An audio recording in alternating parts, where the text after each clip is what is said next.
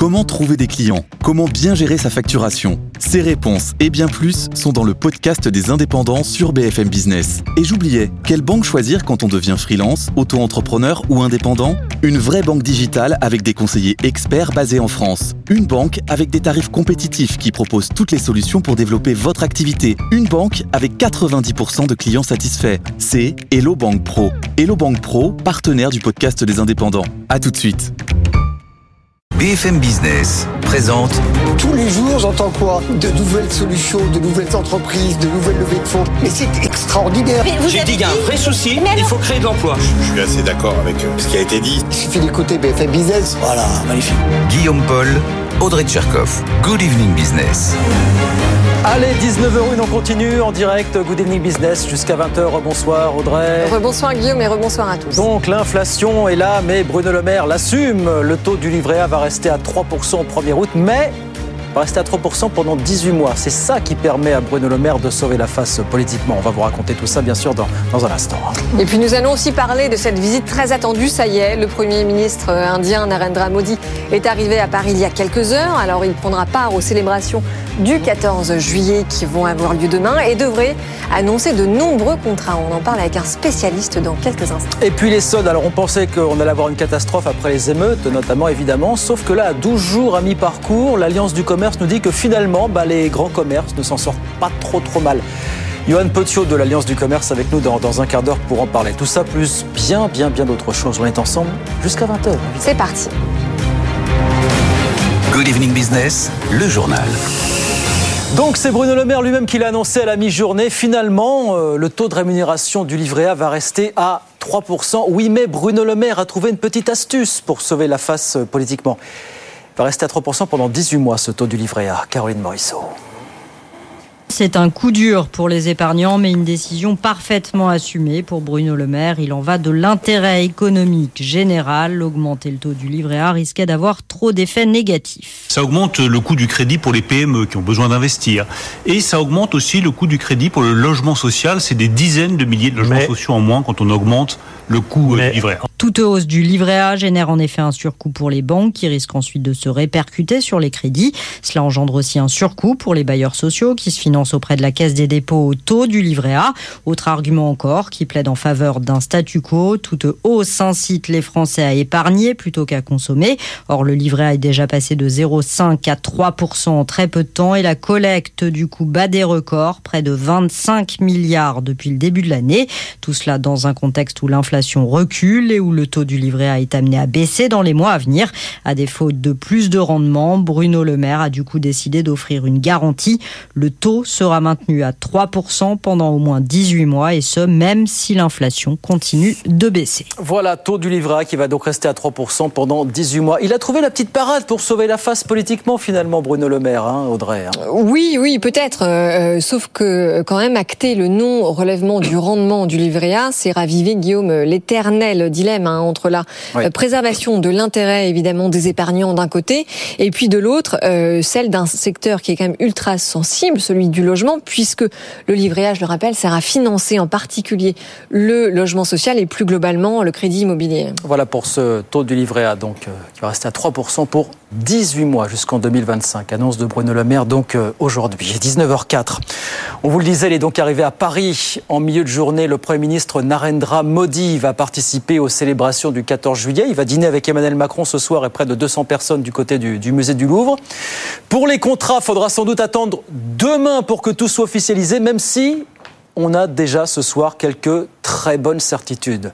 Charlotte Guerre avec Jean-Baptiste Huette. 26 rafales marines et 3 sous-marins Scorpen. Dassault Aviation et Naval Group se frottent déjà les mains. Ils continuent de placer leurs pions en Inde. Dassault a déjà fourni 36 rafales. Les avions ont été livrés en temps et en heure et donnent entière satisfaction à l'armée de l'air indienne. Cette fois, ce sont des rafales marines qui sont destinées à rejoindre le premier porte-avions Made in India, l'INS Vikrant. Ceci après de longs mois de tests et de compétition face notamment au Super Hornet de Boeing. Du côté de Naval Group, trois sous-marins Scorpen de classe Calvary vont rejoindre les six déjà acquis par New Delhi. Des contrats qui ont été validés par les responsables de la défense et par le gouvernement. Enfin, la France et l'Inde, qui fêtent les 25 ans de leur partenariat stratégique, vont aller plus loin puisqu'il s'agit de signer dans les heures qui viennent une feuille de route pour développer l'industrie de défense indienne via des transferts de technologie. L'objectif à terme pour l'Inde, construire son propre avion de combat multirôle d'ici une dizaine d'années. Voilà, Narendra Modi qui est arrivé à Paris aujourd'hui. Jean-Baptiste est avec nous. C'est un partenaire commercial qu'on va choyer tout particulièrement forcément, euh, Audrey. Hein. Oui, alors même si l'Inde euh, n'a pas d'alliés, elle n'en a jamais eu et elle n'en aura globalement euh, jamais, nous avons tout intérêt évidemment à nous en rapprocher, hein, ne serait-ce que pour rééquilibrer nos échanges commerciaux et aussi parce que l'Inde, évidemment, c'est un marché colossal. Cette année, en 2023, l'Inde devient la première population mondiale. Elle passe devant la Chine avec 1,43 milliard d'habitants. Marché colossal qu'on a encore du mal, nous Français notamment, à conquérir. Ben, on en parlera dans un quart d'heure avec euh, le spécialiste des pays émergents, Jean-Joseph Boileau, qui sera avec nous aux alentours de, 19h30 sur, euh, sur BFM Business. 19h06 en attendant, on va parler de la Chine. Parce que c'est l'Allemagne qui a détaillé aujourd'hui ce que serait sa future stratégie commerciale vis-à-vis -vis de la Chine. Bonsoir Thomas Asportas. C'est pas évident parce que d'un côté, pour l'Allemagne, on est face à un partenaire qui est de plus en plus agressif sur le plan géopolitique, sur le plan commercial, mais il faut aussi ménager la Chine avec laquelle les Allemands ont encore besoin de beaucoup travailler, Thomas, finalement. Hein. Oui, exercice d'équilibriste compliqué parce qu'effectivement sur le papier, euh, l'Allemagne annonce une nouvelle posture face à la deuxième puissance mondiale. Euh, je cite les Allemands, la coalition, la Chine a changé et nous devons donc changer notre approche de la Chine. C'est ce qui est écrit noir sur blanc dans le document de 64 pages qu'a présenté euh, aujourd'hui la coalition allemande. Et effectivement, beaucoup d'eau a coulé sous les ponts depuis les années Merkel, qui ont essayé d'être la plus pragmatique et conciliante possible avec les Chinois. On parle d'un pays qui refuse de condamner la Russie dans la guerre en Ukraine. On parle euh, d'un pays qui fait planer la menace de tension majeure avec Taïwan aussi, on le sait, qui concentre les terres rares qui sont indispensables à la transition énergétique. Donc ça fait beaucoup, ça fait beaucoup de menaces pour la sécurité économique et géopolitique de l'Allemagne. Et pourtant, vous le disiez, la première puissance économique européenne ne peut pas non plus complètement couper les ponts avec un pays qui est devenu depuis 2016 son premier partenaire commercial. Pas le deuxième, pas le troisième, le premier. La Chine, c'est 45% des importations allemandes. C'est quand même dingue. Et un marché, évidemment, qui est incontournable pour des gens industriels comme BMW, Siemens ou encore BASF. Donc pas question, évidemment, dans ces conditions de trop brusquer un partenaire évalué à 300 milliards de dollars importations et exportations cumulées. Donc au-delà des mots, effectivement, conclusion aujourd'hui, eh bien ce sont des mesures à minima qu'annonce la coalition de Olaf Scholz, comme trouver d'autres fournisseurs là où les dépendances sont excessives, mieux contrôler les technologies qui pourrait servir éventuellement les intérêts euh, technologiques euh, militaires chinois ou encore renforcer d'un cran encore le contrôle des investissements étrangers. Donc on le voit, l'Allemagne ménage la Chine et le contraire en réalité n'aurait fait, enfin aurait été très surprenant puisque ça n'aurait fait euh, qu'affaiblir une économie qui est déjà en récession depuis l'hiver dernier. Merci beaucoup Thomas, Thomas Asportas. Et puis puisqu'on parle de l'Allemagne, confirmation que le pays est vraiment d'accélérer, en train d'accélérer très très vite sur les énergies renouvelables.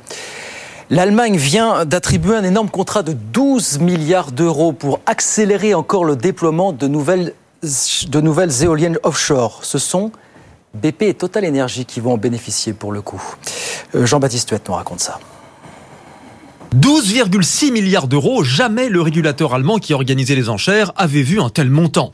Total Energy et BP se sont imposés face à huit concurrents. Concrètement, il s'agit de développer deux parcs éoliens en mer du Nord et en mer Baltique pour assurer la fourniture électrique d'ici à 2030 de plus de 3 millions de foyers. Puissance totale 7 gigawatts, peu ou prou l'équivalent de 7 réacteurs nucléaires. C'est Total Energy qui commercialisera directement l'électricité. Les concessions auront une durée de 25 ans, extensible à 30 précise le groupe. Des sommes qui illustrent l'incroyable vivacité et attractivité de l'éolien offshore en Allemagne. Certains enchérisseurs ont même fait des offres à zéro centime, ce qui signifie qu'ils étaient prêts à construire les installations sans aucune garantie de l'État allemand sur un prix de vente de la production.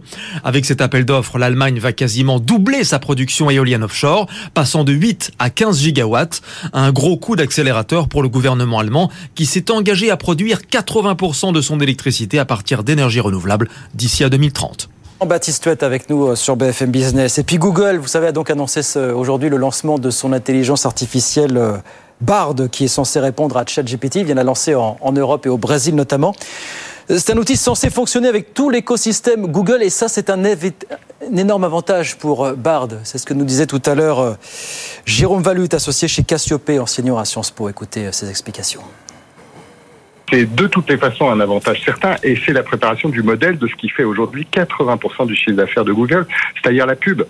Aujourd'hui, vous interrogez le moteur Google qui vous donne des liens. Et c'est quand on clique sur un lien que Google gagne de l'argent. Demain, vous allez poser une question à Google en lui disant prépare-moi 15 jours de vacances en Grèce au départ de Paris, blablabla.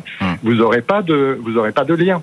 Donc la question, c'est effectivement comment on transforme ce modèle euh, de recherche, ce modèle d'interrogation, en un modèle de business. Et c'est pour ça que Bing a mis autant d'argent dans euh, ChatGPT, parce que la bagarre va se passer là. Voilà, Jérôme Valut, associé chez Cassiope au sujet du lancement de Barn dans l'Union européenne aujourd'hui, sujet dont on reparlera notamment dans Tech ce soir entre 20h et 22h avec euh, François Sorel et toutes ses équipes, bien évidemment. les soldes, malgré les émeutes, on pensait que ça allait être une catastrophe. Non, les soldes démarrent bien pour l'instant à mi-parcours, nous dit l'Alliance du commerce. Les magasins font plus que résister, visiblement. Thomas Schnell. Les premières semaines de soldes sont une réussite. Le chiffre d'affaires des entreprises progresse de 4% sur les 14 premiers jours par rapport à l'année dernière. L'Alliance du commerce a sondé ses 27 000 adhérents des grands magasins, des enseignes de l'habillement et de la chaussure. Et le démarrage est bien meilleur qu'en 2022 malgré les violences qui ont touché au moins 1000 établissements. Les commerces affectés par les émeutes ont pu rouvrir rapidement, assure le cabinet de la ministre déléguée au commerce. Preuve de l'engouement des consommateurs, la fréquentation est elle aussi en légère augmentation de 1% par rapport à la même période l'année dernière. Les violences n'ont pas entamé la forte attente des clients et ce malgré le contexte inflationniste. Pour permettre aux commerces d'atteindre leurs objectifs de vente, le gouvernement a décidé de prolonger d'une semaine la période de solde pour écouler les stocks non vendus pendant les journées perdues avec les émeutes. Voilà, on en reparlera des soldes avec le directeur général de l'Alliance euh, du commerce qui sera avec nous dans, quelques minutes sur, sur BFM Business. Et puis je vous apprendrai rien, nous sommes le 13 juillet, demain, ça sera le premier gros pic de départ en vacances pour cet été. Saison estivale qui se présente bien puisque malgré l'inflation, 3 Français sur 4 ont l'intention de partir en vacances cet été. Les professionnels du tourisme se frottent les mains, ça devrait être un grand cru a priori euh, cet été. Hélène Cornet.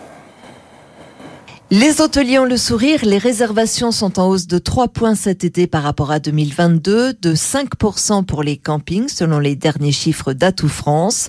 Les locations de particulier à particulier augmentent-elles de 24%, un fort dynamisme porté avant tout par les Français qui restent dans l'Hexagone pour 73% d'entre eux et par le retour des touristes étrangers. Les émeutes fin juin n'ont eu finalement que très peu d'impact sur les réservations. Et c'est le littoral breton qui affiche l'une des meilleure performance selon le cabinet MKG Consulting, avec des réservations en hausse de 4 points en août. Effet climat mais aussi effet prix. Les Français changent peu à peu leurs habitudes pour coller avec leur budget. D'ailleurs, le pic début août où les prix sont au sommet s'érode chaque année un peu plus, explique la Fédération des entreprises du voyage, qui note à l'inverse une hausse des réservations de 18% pour septembre. La Coupe du Monde de rugby devrait permettre une très belle fin de saison.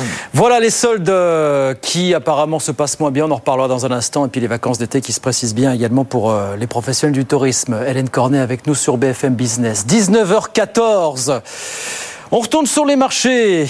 Tout de suite, retrouver Étienne Braque depuis Euronext à, la Défense. Rebonsoir Étienne. D'abord la Bourse de Paris qui a terminé encore en, petite hausse ce soir, Étienne. Hein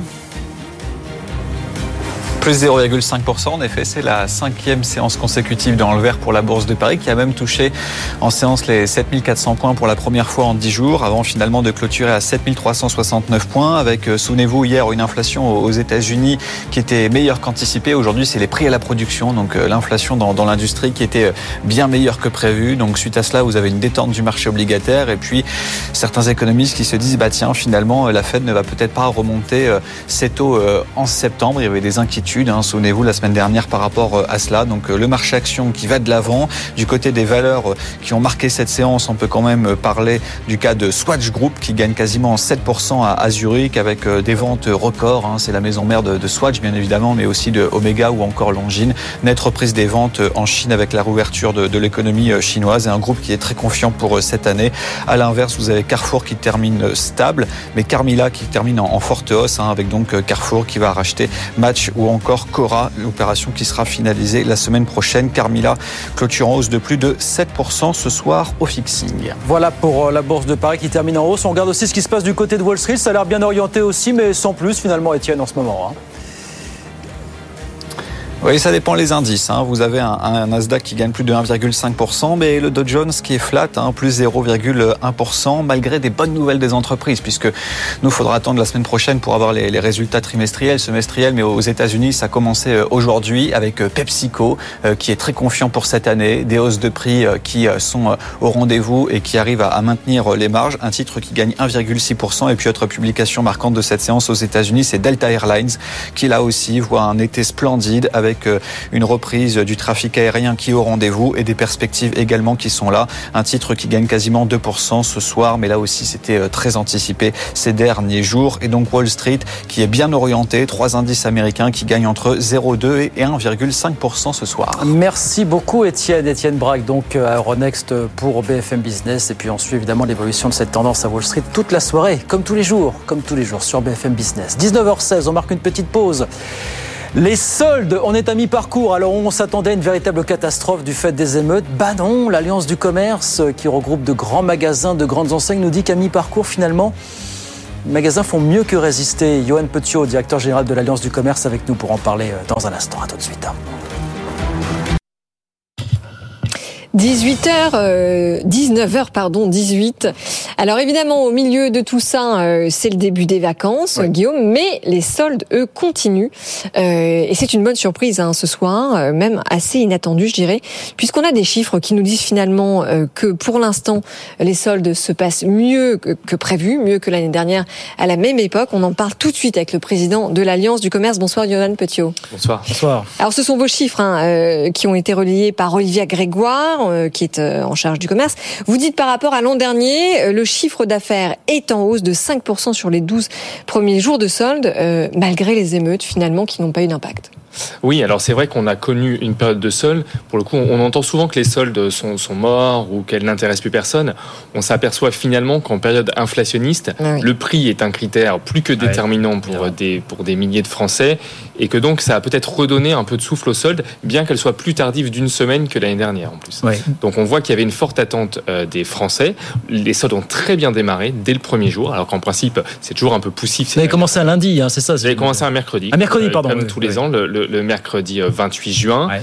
Malheureusement, vous l'avez dit, les mouvements et, les émeutes qui ont suivi le premier week-end des soldes, hein, qui était un week-end extrêmement important, ont, ont donné un, un coup d'arrêt brutal dans de nombreuses villes, avec de nombreux commerçants, bien sûr, qui ont vu leurs magasins dégradés, d'autres qui ont dû fermer de manière préventive. Ouais. Mais au global, quand même, sur la période, vous avez dit, alors là, c'était le bilan à, à 12 jours, le bilan à, à deux semaines, on fait plus 4%. Donc oui, c'est un bilan plutôt positif et on voit que les soldes en période inflationniste ouais ont justement créé toujours, une, ouais. une, attente pour les, pour les consommateurs. Alors juste pour dire, les chiffres que vous donnez, ce sont ceux de vos adhérents, vous, hein, que 20, 27 000 adhérents, voilà. De retailing, d'enseignes de la mode. Vous, c'est 27 000 adhérents, grandes enseignes et grands, grands commerces, voilà.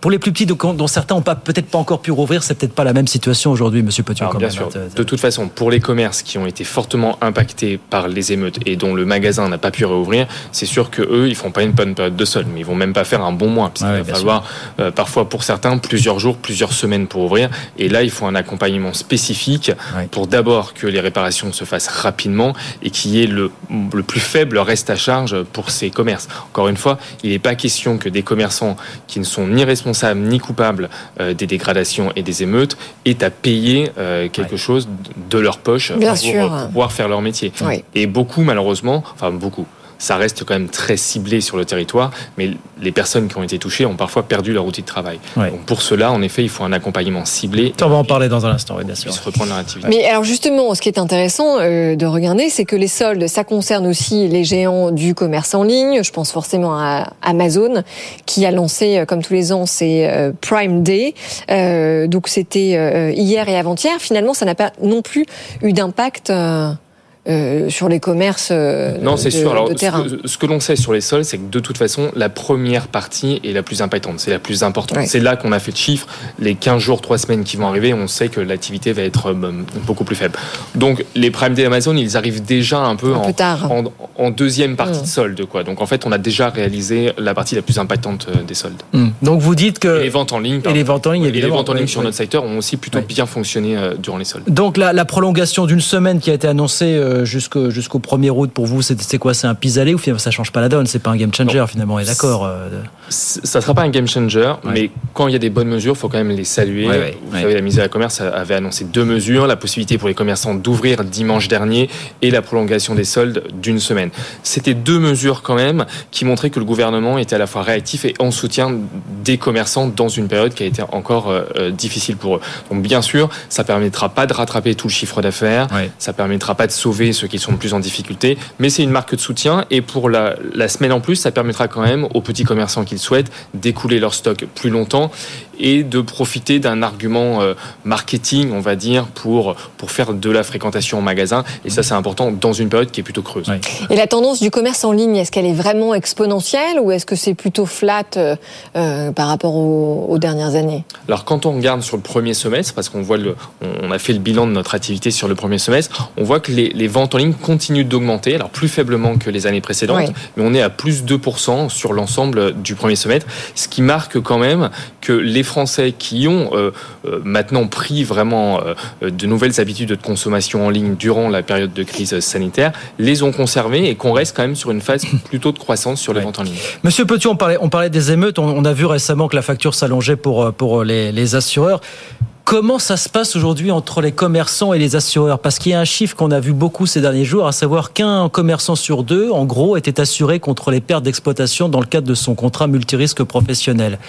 Euh, donc, est-ce qu'il y a beaucoup de commerçants qui sont en train de déchanter en ce moment en regardant leur, de plus près leur contrat d'assurance finalement? Oui, malheureusement, euh, vous en avez raison, il ouais. y en a beaucoup. Vous avez parlé des pertes d'exploitation, mais ouais. il faut d'abord parler des dégradations. Ouais. Et sur les dégradations, qu'elles soient de, de bris, de glace pour des vitrines cassées ou du pillage de vos, de vos stock. Mais sur le vol et l'incendie, on est, on est, on est indemnisé à ce niveau. Oui, mais vous avez souvent une franchise. Oui. Et là, c'est le problème. Euh, certains commerçants euh, s'aperçoivent qu'ils ont des niveaux de franchise extrêmement élevés et qu'ils en auront une grosse part, si je peux me permettre, pour, le, pour, leur, pour leur poche.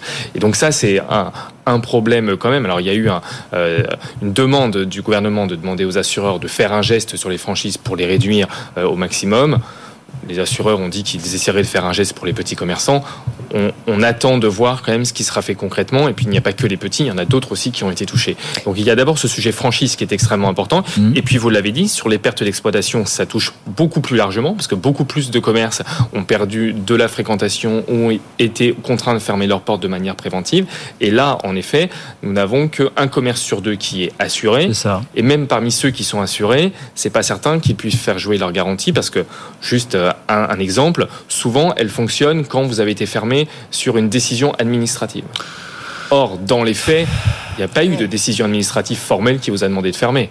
Mais quand euh, la police passe devant votre magasin et vous conseille de fermer, vous fermez, mais c'est pas une décision administrative. Pas mais Malheureusement, beaucoup de commerçants ne pourront même pas faire jouer leur garantie de perte d'exploitation. Ah oui, mais euh, au-delà du, du, sujet de la souplesse sur les franchises, euh, les, assureurs, les, assureurs, semblent quand même globalement jouer le jeu sur la rapidité euh, des indemnisations.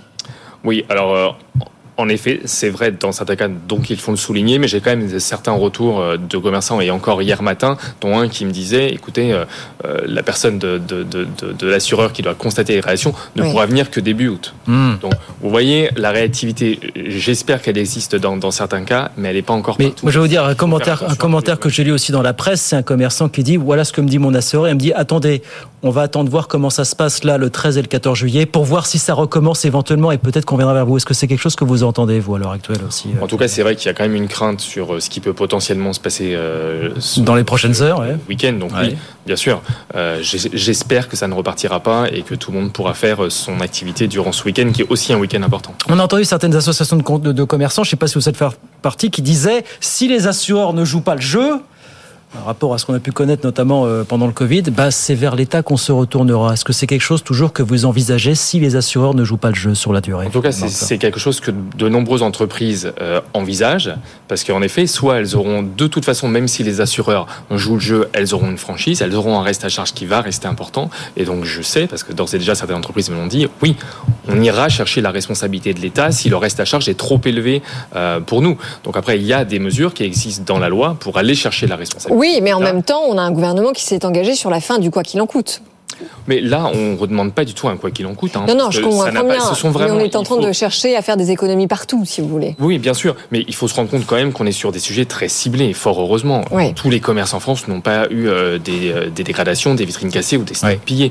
On est sur quelques centaines, peut-être un millier euh, de commerces. Donc il faut ramener les choses à, la, à ce qu'elles sont. Ce n'est pas un quoi qu'il en coûte. Il faut que ce mm. soit des mesures ciblées. Mais encore une fois, il faut ceux qui ont eu des dégradations ou qui ont été pillés puissent être indemnisés organisé que ce soit euh, par leur assurance ou alors c'est vrai déjà un certain nombre d'entre elles nous ont dit qu'elles iraient chercher la responsabilité de l'État. Oui. Euh, Pour sauver notamment tous les emplois évidemment que ça sous-tend derrière. C'est ce qu'on dit les assureurs. Bon donc à lecteur de ces chiffres, vous nous le confirmez, vous nous le martelez, les chiffres, les soldes ne sont pas morts, les chiffres faut encore croire aux soldes finalement. Oui. On, on, a peut-être annoncé trop tôt leur mort et, eh et pour l'instant elles ont bien fonctionné pour cette année. Pour l'instant ça va bien, touchons du bois. Merci beaucoup Johan Petiot, merci, d'être venu nous voir ce soir, le président de, de l'Alliance du commerce avec nous sur, euh, sur BFM Business. Merci infiniment. 19h20 27, 28 même. On revient dans, dans un instant. Ah oui, on reste ensemble, Guillaume, évidemment, puisque nous allons continuer à parler notamment de la visite du Premier ministre indien euh, qui est prévue demain. On va vous expliquer aussi comment on va faire travailler ensemble les grandes entreprises et les PME pour accélérer sur la décarbonation des PME. Vaste sujet aussi. Et puis on parlera un petit peu des, indépendants qui craignent que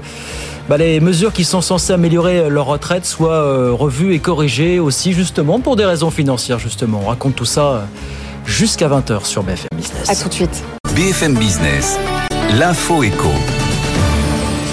19h30, 19h30 sur BFM Business et Faiza Younzi qui nous donne les grands titres de l'actualité. Bonsoir Faiza. Bonsoir Guillaume, bonsoir Audrey, bonsoir à tous. À la une, ce taux du livret A qui ne bouge pas, il est maintenu à 3% jusqu'en 2025, a annoncé Bercy aujourd'hui. Avec l'inflation, ce taux aurait dû passer à 4,1% selon la formule de calcul, mais voilà, un taux plus élevé aurait augmenté le coût du crédit pour les PME, a justifié le ministre de l'économie. Alors autre annonce de Bruno Le Maire, aujourd'hui une réforme du PEL, le plan épargne logement il sera possible de le débloquer de manière anticipée. On l'écoute. Aujourd'hui, vous ne pouvez pas le débloquer avant 4 ans quand vous voulez acheter un logement.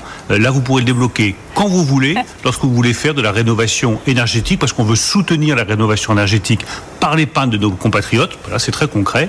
Vous avez un plan d'épargne logement, il y a 8 millions de Français qui en ont. Vous voulez faire euh, un, des travaux de rénovation énergétique, vous, pouvez vous débloquez la somme nécessaire. Bruno Le Maire, le ministre de l'économie, Narendra Modi, le Premier ministre indien, est arrivé aujourd'hui à Paris.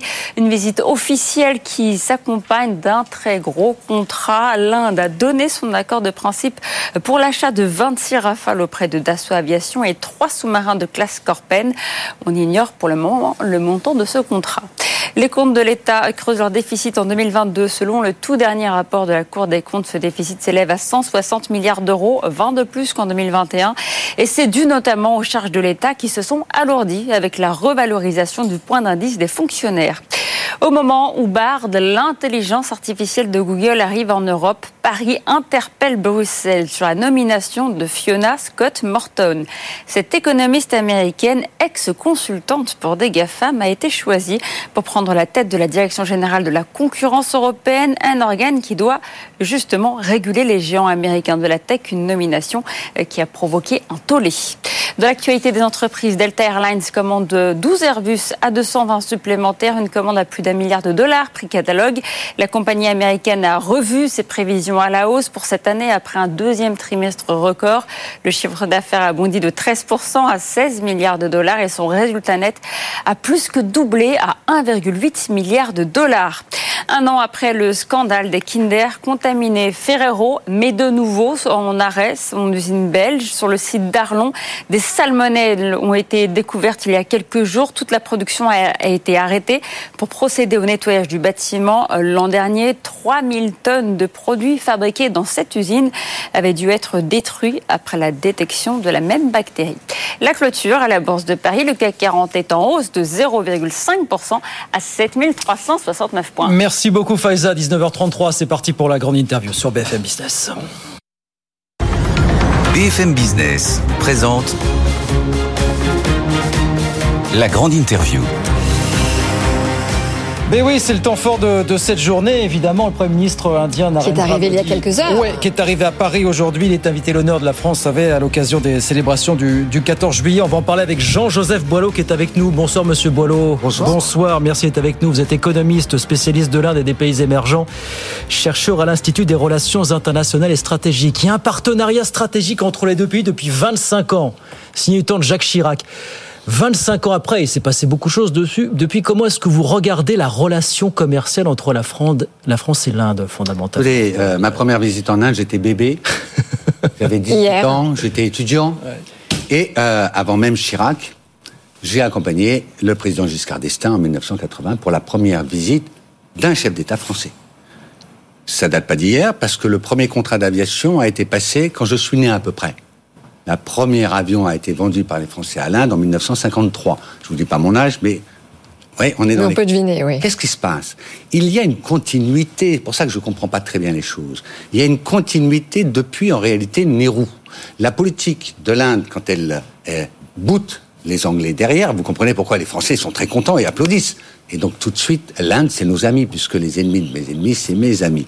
Et donc dès le départ, on essaye de comprendre comment une relation entre une grande puissance, à l'époque, l'Inde, par sa taille, etc.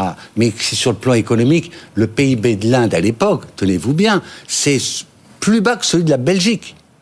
À l'époque. Bon. Et donc, petit à petit, on va découvrir que vendre un avion par-ci, alors on avait essayé les quatre chevaux aussi de, de, de Renault, hein, euh, et puis après, on a essayé les dauphines, des échecs en permanence. Vous allez comprendre pourquoi je parle des échecs, parce qu'on a du mal à trouver quand même autre chose que quoi? Que les avions. Alors j'aime pas trop qu'on parle des armes, des armes, des armes. Oui, bien sûr, il y a des armes, mais c'est l'aéronautique. 50% de nos échanges désormais sont dans l'aéronautique. Civile et militaire. Alors moi je suis très content, non pas très content, je vous cache pas, mais enfin euh, il y a une trentaine de rafales parce qu'on dit 26. Alors, justement. vous savez non, le mais alors attendez, non mais voilà, non mais parce que justement Moi, je sais sur, ce, 30. sur ce sujet précis, est-ce que vous êtes quand même d'accord pour dire que la défense est devenue la colonne vertébrale des relations commerciales des deux pays en question? Parce qu'il y a rien d'autre. Enfin, il faut bien comprendre. Enfin, il n'y a rien d'autre parce qu'ils se sont désengagés de certains secteurs dans lesquels ils étaient très impliqués, la santé, euh, l'industrie pharmaceutique. Les Français? Oui. Mais non, ils sont tous Non, là-bas. non, non, les, les Indiens. Ah, les Indiens, attendez, euh, l'Inde a deux, deux mamelles. Oui. Il fait sa force économique comparée à la Chine. C'est d'une part euh, le offshore informatique, Mhm. et il n'y a pas une boîte française qui n'a pas son back-office là-bas. Et puis, euh, si je peux me permettre, Capgemini, c'est la moitié de ses effectifs mondiaux qui sont en Inde vrai, pour vrai. assurer toute la sous-traitance du monde anglo-saxon. Parce que là-bas, on parle un peu mieux anglais, paraît-il, que en tout cas en France. le deuxième, euh, c'est- la deuxième c'est les biotech. Il n'y a pas un laboratoire français qui ne soit pas aujourd'hui en Inde, et c'est grâce à eux que l'Inde est devenue le champion des des quoi? Quels sont ces médicaments qu'on appelle génériques?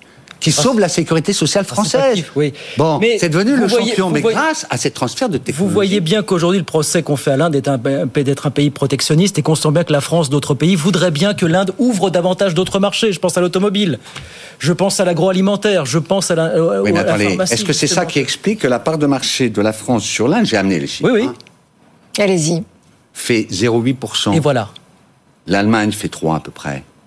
Est-ce que c'est ça qui explique pourquoi, du côté des exportations françaises, comme je vous le disais, plus de la moitié maintenant, c'est des avions Si je rajoute le militaire, les avions militaires plus le militaire, les types, les, parce qu'il y a eu six sous-marins déjà qui ont été signés, d'accord Eh bien, on obtient euh, de l'industrie civile, si vous voulez, en termes d'échange, qui fait euh, 4 milliards. Attendez, ça pose problème. Donc, je veux bien, j'entends ça depuis que je suis gamin encore, que l'Inde soit protectionniste, etc. En fait, elle développe une idée qui est que pour s'industrialiser, un pays en développement doit non pas être protectionniste absolument, mais doit protéger ses industries dans l'enfance. Et le fait est que l'Inde y a en partie réussi parce que c'est quand même non pas une puissance industrielle comme les Chinois, c'est-à-dire c'est pas l'usine du monde, mais quand vous allez en Inde, vous voyez que des produits indiens vous, vous, voyez aussi des produits japonais de type Suzuki qui est le premier par les mmh. ventes de voitures, mais Suzuki a réussi là où Renault a échoué lamentablement. Donc, oui, euh, d'accord, euh, mais enfin sûrement la raison pour laquelle nous parlons beaucoup plus du protectionnisme indien aujourd'hui, c'est parce que nos échanges euh, étaient beaucoup plus égalitaires qu'ils ne le sont aujourd'hui. Ah oui, mais ça, attendez, c'est pas un économiste qu'il faut dire que le principe de base en économie, c'est qu'il faut équilibrer la balance commerciale mmh. Bah bilatérale. Toute la question, c'est, attendez, la France a des points forts qui ne correspondent pas du tout au marché indien. Il faut être réaliste. Sauf. Non, mais ça s'est dégradé en, trois ans. Ça s'est Ça s'est dégradé vraiment en trois ans. Ah non, non, non. Moi, je vois là, les exportations françaises, je peux vous les citer. Hein. On était à 3 milliards en 2012, 5 mm. euh, milliards en 2018. On est à un peu plus de 6 milliards là en 22. Bon, attendez, on a quand même doublé les échanges en moins de 10 ans. Je dis pas que c'est extraordinaire. Et, attendez, euh, l'Inde est un pays très difficile. Et ma chronique, d'ailleurs, dans les échos aujourd'hui, c'est là-dessus. Il faut que les entreprises françaises apprennent à travailler à l'indienne. Et qu'est-ce qui nous manque? À moins que vous me demandez ça, je bah peux vous répondre franchement. Bah oui, bah vous êtes là pour ça. Un peu d'ouverture d'esprit. Quitter l'arrogance avec laquelle on traite. Vous savez, les, les, Attendez, c'est français ça C'est typiquement français ou c'est européen ou c'est typiquement français? Ah non, c'est typiquement français. Pourquoi, l'Allemagne a réussi? Attendez, l'Allemagne fait un 3, un 4 avec. Alors pourquoi? C'est pas simple. C'est, euh, euh, euh, j'ai donné l'exemple de la réussite française. Et ce qu'il faut faire, c'est regarder là où ils ont réussi. Saint-Gobain, Lafarge, bon, qu'est-ce qu'ils ont fait? Ils ont indianisé leur méthode de travail. Moi, je me rappelle ma première visite à l'usine Saint-Gobain. Saint-Gobain, tout le monde disait que ça allait être un échec. Vendre, si vous voulez, des, des, des verres industriels très coûteux. Et qu'est-ce qu'ils ont fait? Ils l'ont vendu au cul des camions, ça s'appelait.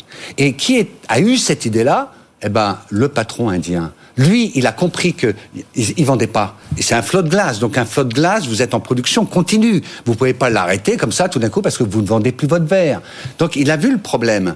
Et à l'indienne, ils ont quand même une petite astuce. C'est ça, c'est ça, indianiser. C'est quoi indianiser C'est indianiser. Un, c'est process.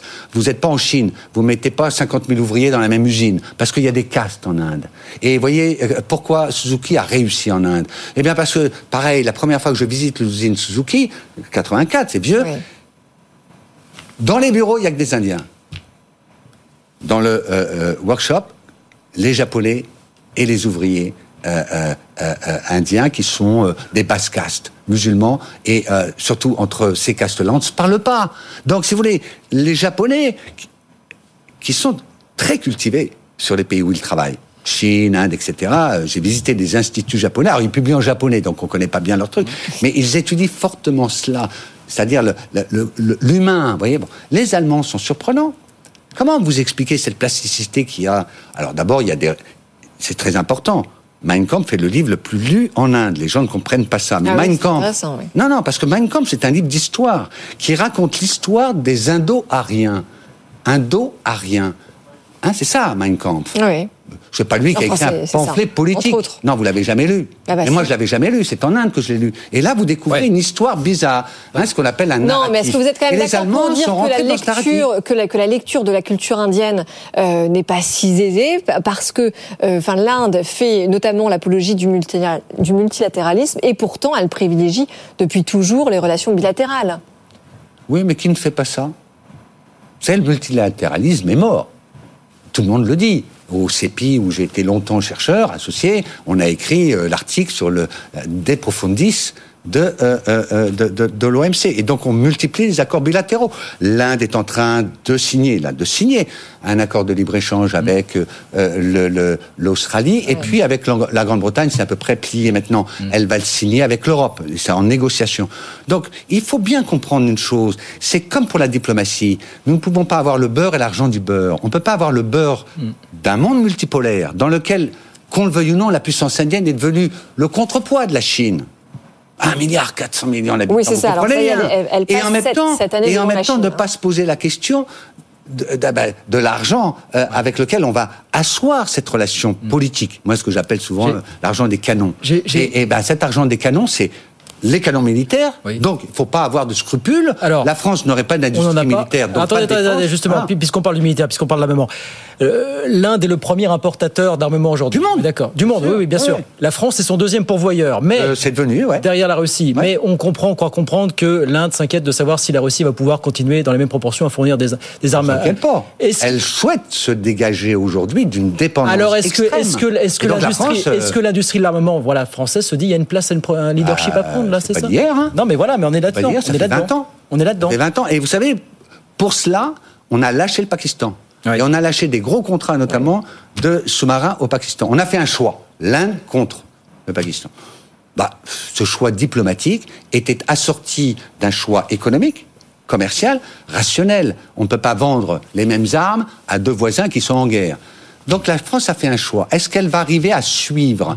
Oui, elle arrive à suivre. Elle va, ce qui n'est pas dit, parce que les, contrats, vous savez, le diable est dans les détails. Hmm. Vous avez dit, on ne sait pas pour quel montant.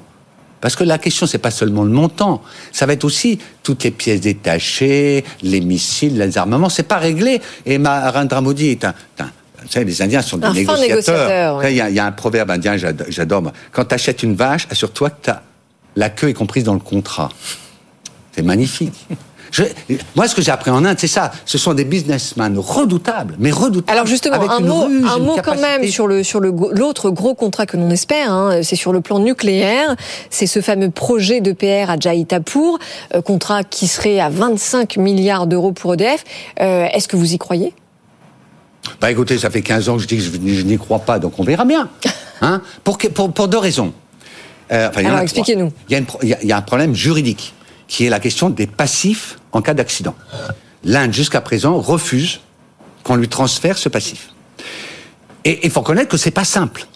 C'est pas simple de dire je te vends un matériel, et puis si ça pète, euh, c'est l'État indien qui... Euh, euh, bon, mais l'ambassadeur indien ici à Paris, qui est très bien, vraiment très bien. il, était là, il était là au début de semaine, figurez-vous. Il, m'a laissé, bah, il est très bien. Hein. Oui. Il m'a laissé entendre que, il m'a laissé entendre que l'Inde allait assouplir un peu. Enfin, quand j'entends ça de la part des Indiens, je me dis c'est mal parti parce que ils vont assouplir. La deuxième raison, c'est financière. Attendez. L'Inde, c'est un pays pauvre, enfin, quand même. C'est pas parce qu'un journal français titre la troisième puissance du monde que c'est bons et merveilles. L'Inde est très endettée, elle a un déficit extérieur considérable, ce qui explique d'ailleurs qu'elle elle, contrôle. Et puis la troisième raison, c'est la société civile. Attendez, on peut pas dire que l'Inde est une démocratie et d'un autre côté dire ah les salauds ils veulent pas de centrale nucléaire chez eux. Il y a une résistance de la société civile indienne à l'installation. Attendez, c'est pas une centrale, six unités. Oui. Bon, ça pète ici, c'est en gros le tiers de l'Inde qui disparaît de la planète. Enfin, il faut comprendre, 1 milliard 400 millions divisé par 3, ça nous fait quand même quelques centaines de millions de morts. Oui, nous, de toute façon, ils vont le faire. Hein. La question est de savoir, est-ce que la France a absolument besoin de l'Inde et, pour euh, euh, ses EPR Bon, elle en a vendu un aux Chinois, n'est-ce pas? Un seul Deux aux Chinois. Deux tranches. Deux, tranches, oui, effectivement. deux tranches. Bon, en tout cas, on va continuer de suivre ces relations commerciales entre la, France euh, et l'Inde sur le long terme, évidemment. Merci beaucoup, Jean-Joseph Boileau. Merci de passer nous voir avec plaisir. Revenez nous voir avec plaisir parce que c'est un, un sujet absolument passionnant. Économiste, spécialiste de l'Inde et des pays émergents et chercheur à l'Institut des relations internationales et stratégiques. Merci beaucoup, Monsieur Bolo. À très vite, avec plaisir sur BFM Business. 19h46, on revient chez nous. On parle des PME. Absolument, Guillaume, puisque le gouvernement vient euh, de confier une mission pour piloter une initiative censée permettre d'accélérer l'effort de, de, décarbonation pardon, que nous devrons euh, évidemment mener euh, au niveau des entreprises, quelle que soit leur taille. On en parle avec le directeur général de l'association Pacte, euh, donc les PME. François Perret, bonsoir. Bonsoir. Euh, alors, expliquez-nous la philosophie du projet. Bah, écoutez, euh, il y a un enjeu considérable à avancer vers la décarbonation des PME françaises. Pourquoi? Parce qu'elles représentent une part significative des émissions de CO2 aujourd'hui de notre économie. La Commission européenne, par exemple, donne ce chiffre euh, qui est quand même intéressant, qui est que les PME en Europe représentent à peu près la moitié de la richesse créée, mais 63% euh, des émissions de CO2. Donc si on veut aller vers cette trajectoire de neutralité carbone, de baisse significative des émissions de CO2, euh, de moins de 55% entre 1990 et 2030 dans l'économie française, ben, on ne peut pas s'exonérer mmh. d'un effort sur les PME. On ne peut pas tout miser sur ce que vont faire les grands groupes en direct. Oui. Il y a 146 000 PME en France. Vous visez pas les 146 000, ça va se faire Alors, petit. Le, le, le, gouvernement nous a demandé de, de, nous concentrer sur un objectif qui est déjà ambitieux, qui est de contribuer à l'accélération de la décarbonation des PME industrielles. Ouais. Il y a environ 30 à 33 000 euh, PME industrielles. Alors évidemment, on a déjà euh, les opérateurs publics qui vont faire une partie du chemin avec l'ADEME, avec BPI France, avec les chambres consulaires, mais le gouvernement, le voit, est à la recherche aussi d'une solution agile qui va lui permettre d'aller plus vite en se servant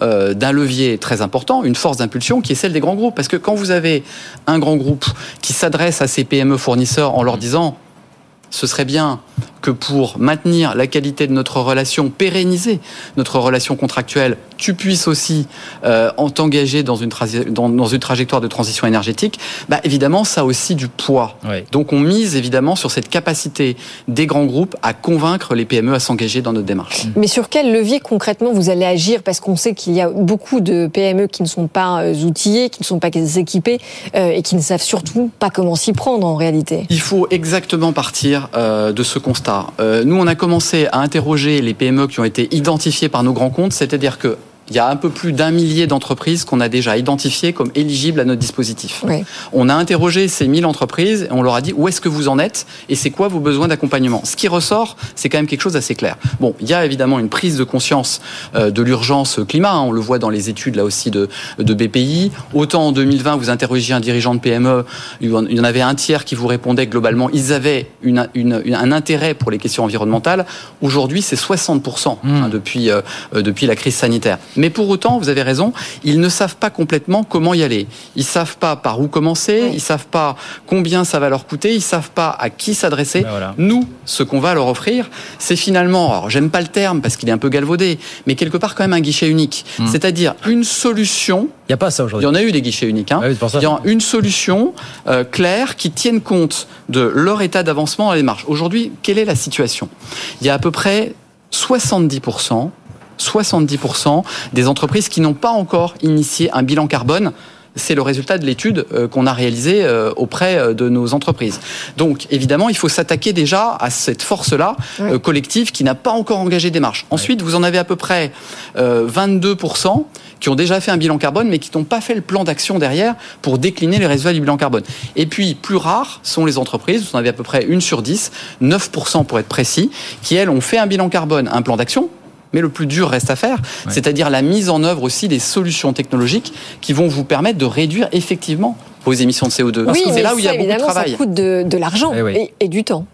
Vous avez raison, ça coûte de l'argent et du temps, mais je crois que c'est important de rappeler d'abord que c'est moins une contrainte qu'une opportunité. Pourquoi? Parce que moi j'entends beaucoup de dirigeants d'entreprise depuis quelques mois dire on s'est fixé une objectif, un objectif de réduction de nos émissions de CO2, on s'est lancé, puis on s'est rendu compte au bout de quelques mois que tout le monde était très mobilisé derrière ces objectifs parce qu'il est aussi source d'innovation, source de transformation oui. de l'entreprise. Donc c'est évidemment un coût au départ, mais c'est aussi un élément de différenciation dans la compétition Et un euh, internationale. C'est évidemment un investissement. Alors il va falloir qu'on soit lucide là-dessus et qu'on trouve des solutions pour accompagner les financements, bien évidemment. Est-ce que, alors, c'est une question d'argent, une question de temps. Quand vous n'avez pas quelqu'un à dédier à ces questions au sein de la, la PME, c'est le problème des Voilà. fameuses entreprises des moins de 50 salariés Voilà, dont je parle voilà, souvent par ailleurs euh, sur la question du partage de la valeur parce qu'elles n'ont pas euh, en effet l'équipement euh, en interne. Et justement, c'est cet équipement que nous on va leur apporter avec une force collective.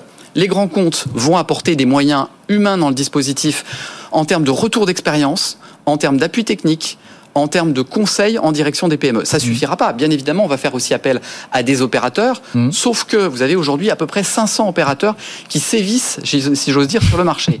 Ah oui. Comment repérer le sien, celui Oui. qui correspond à votre profil?